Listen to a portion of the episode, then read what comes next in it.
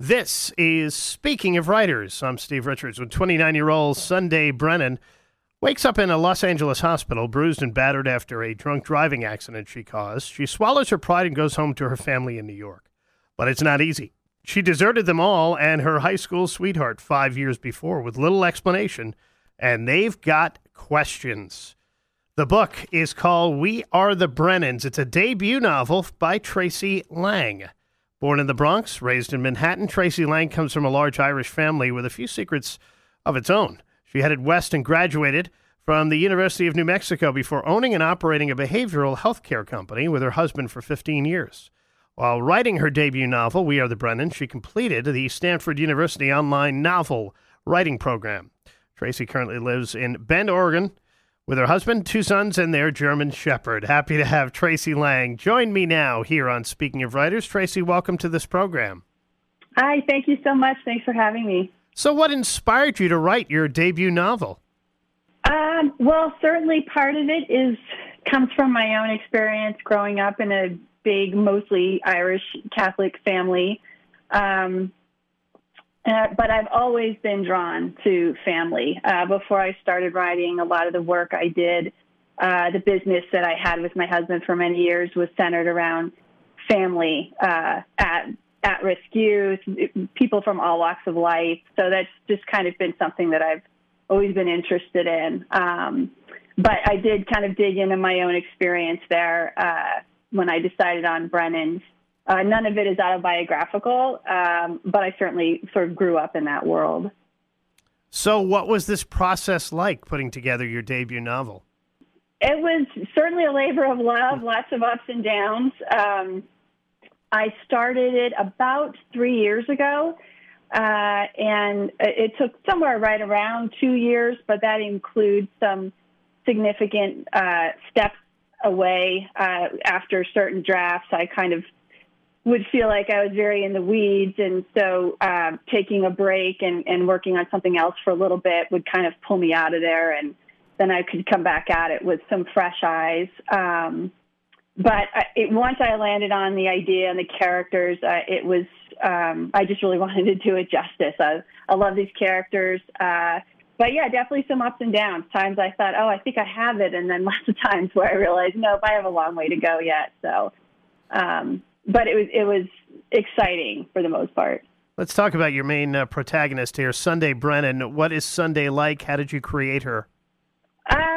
Well, I started with the idea, basically I wanted to look at the idea of someone coming back into the family fold after being gone for several years. And right on the heels of that, I landed on Sunday and then the rest of her family, and I like the idea of kind of looking at her role in particular as the only girl in the family. She's kind of burdened at times with a little more responsibilities than her brothers for various reasons, and I just thought it would be interesting to kind of look at the idea of her reaching a point where she felt like she had to leave for various reasons, and be gone with little contact, really. And then something brings her back into the fold after several years, and all kinds of interesting questions start to present themselves about why she left and the impact her return is going to have on everybody around her. So she was really the first person I ran with. We're chatting with Tracey Lange. Her debut novel is called We Are the Brennans. Did you use an outline, or did you let this story unfold as you were writing it, Tracey? It largely unfolded as I wrote, which is fairly typical for me. I definitely spent a lot of time on character development, and then I go into it with some important plot points in mind, which may change, and it's a little fluid, but I do not go into it, and I didn't with Brennan's, knowing, for instance, how it would end, or I just had I kind of would know for sure what was happening in the next couple of chapters, and then a vague idea, and then so I do use a kind of an outline of sorts, but it's a fluid thing, and I would just update it as I go. Did you know in advance the motives of Sunday? I can't say I knew all the details, I guess. But I did imagine that something would drive her away that just had to do with shame, where she felt like she sort of had no choice but to leave. So that's about, I guess, what I knew, and it took a while to decide what that would be for her as an individual, what would, because that would be different things for different people. And so I thought about various possibilities, but in the end, I kind of went with what felt like would be true to her, an experience that just made her feel like at that point she really didn't have any choice but to leave. How did you come up with the names for your characters in this book? I drew some from various family members. I do have a big old Irish family. I've got a cousin, Dennis, and we've got a Mickey in the family and a Maura, although she's an absolutely wonderful person. Let me just say that. So some of them definitely came from family. Sunday, believe it or not, I heard that name many years ago for a character on a show, and I can't really remember what it was, but it just stayed with me, and I love that name. So that's, most of them came from family members, I would say, but that's where the semblance ends. We're chatting with Tracey Lange. Her debut novel is We Are the Brennans. Did you always want to be a writer? I think on some level I did. I've always been a voracious reader. I always had my head in a book, even as a kid. And I did here and there jot things down, took classes. But to be honest, maybe it was because I was such a fan of books and writers, I sort of didn't think that was something I could actually do for a long time. It seemed like it was this magical set of skills and imagination, and despite some encouragement along the way, I sort of thought, oh, I don't think that's something I can really do. So I went in another direction for years, but a lot of work, my work along the way, and the business I had with my husband entailed lots of different kinds of writing. So that certainly helped sharpen my skills. But when we were able to step away from our business about 7 or 8 years ago, that's when I was able to kind of jump in full time and take it on. You mentioned you read a lot. What genres do you especially enjoy reading, and which do you tend to avoid?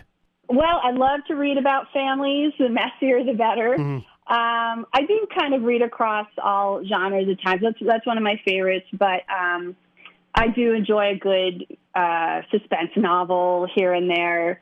I read not a ton of nonfiction, but I certainly do like some memoir and nonfiction as well. I guess I don't have one in particular I stick to. And I can't say there's a lot I avoid.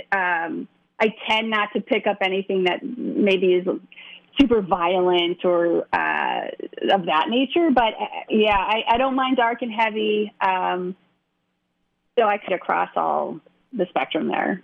What moves you most in a work of literature? I guess it would be the relationships. You know, for better or worse, that idea that I love stories that get into the gray. I think that so little in life is black and white or very simple, and just that's one of the messages I hope come across in my own book, was that idea that so often people have the right intentions, even if their actions don't really match up. And that's, I guess, one of the things that really gets me in literature, a good book, is that idea that diving into the gray, that everybody's got their strengths and flaws. And most of the time it's not a simple case of right and wrong. So that's one of the juiciest parts of a good book for me. Do you have a special place where you write? Any interesting writing quirks? Not really. I just in the last few months finally have an office for many years, and actually where I wrote Brennan's was at a built-in desk in our old kitchen. But we moved several months ago, and I do have a nice little office still off the kitchen. I actually don't mind kind of being in the mix. I don't mind when my husband or sons have poke their heads in and interrupt here and there. But I do almost all of my writing at home. I know a lot of people like to kind of sit out in coffee shops, but I sort of get up and down a lot and move around a bunch. So that's about my only quirk, really, though. But for the most part, I'm sitting here in my office when I'm working. All right, so you got the debut novel done now, Tracey. Are you working on the sophomore effort? And if so, can you give us a sneak peek into what it's about? I am working on it. I'm diving back into some interesting family dynamics, although they're quite different from Brennan's. And I guess the question of this one that I'm really trying to focus on is the idea, really, of just overcoming a really difficult and damaging family history, and how people go about that, and how possible it is. And at the center of it is a woman who is returning home to live with her family after spending a year and a half in prison, and sort of the repercussions of all of that, and their role, everybody. So there's some same vein as the Brennans, but quite a different situation. All right, and can listeners connect with you online? Yes. Probably the best bet is just to go to my website, TraceyLange.com. We do have book club questions listed there in case anyone's interested, that kind of thing, and any events coming up. Any other information about the book is on there. All right, and the book, the debut novel from Tracey Lange, is We Are the Brennans. Thank you so much for joining me. Thank you, Steve. And this is Speaking of Writers.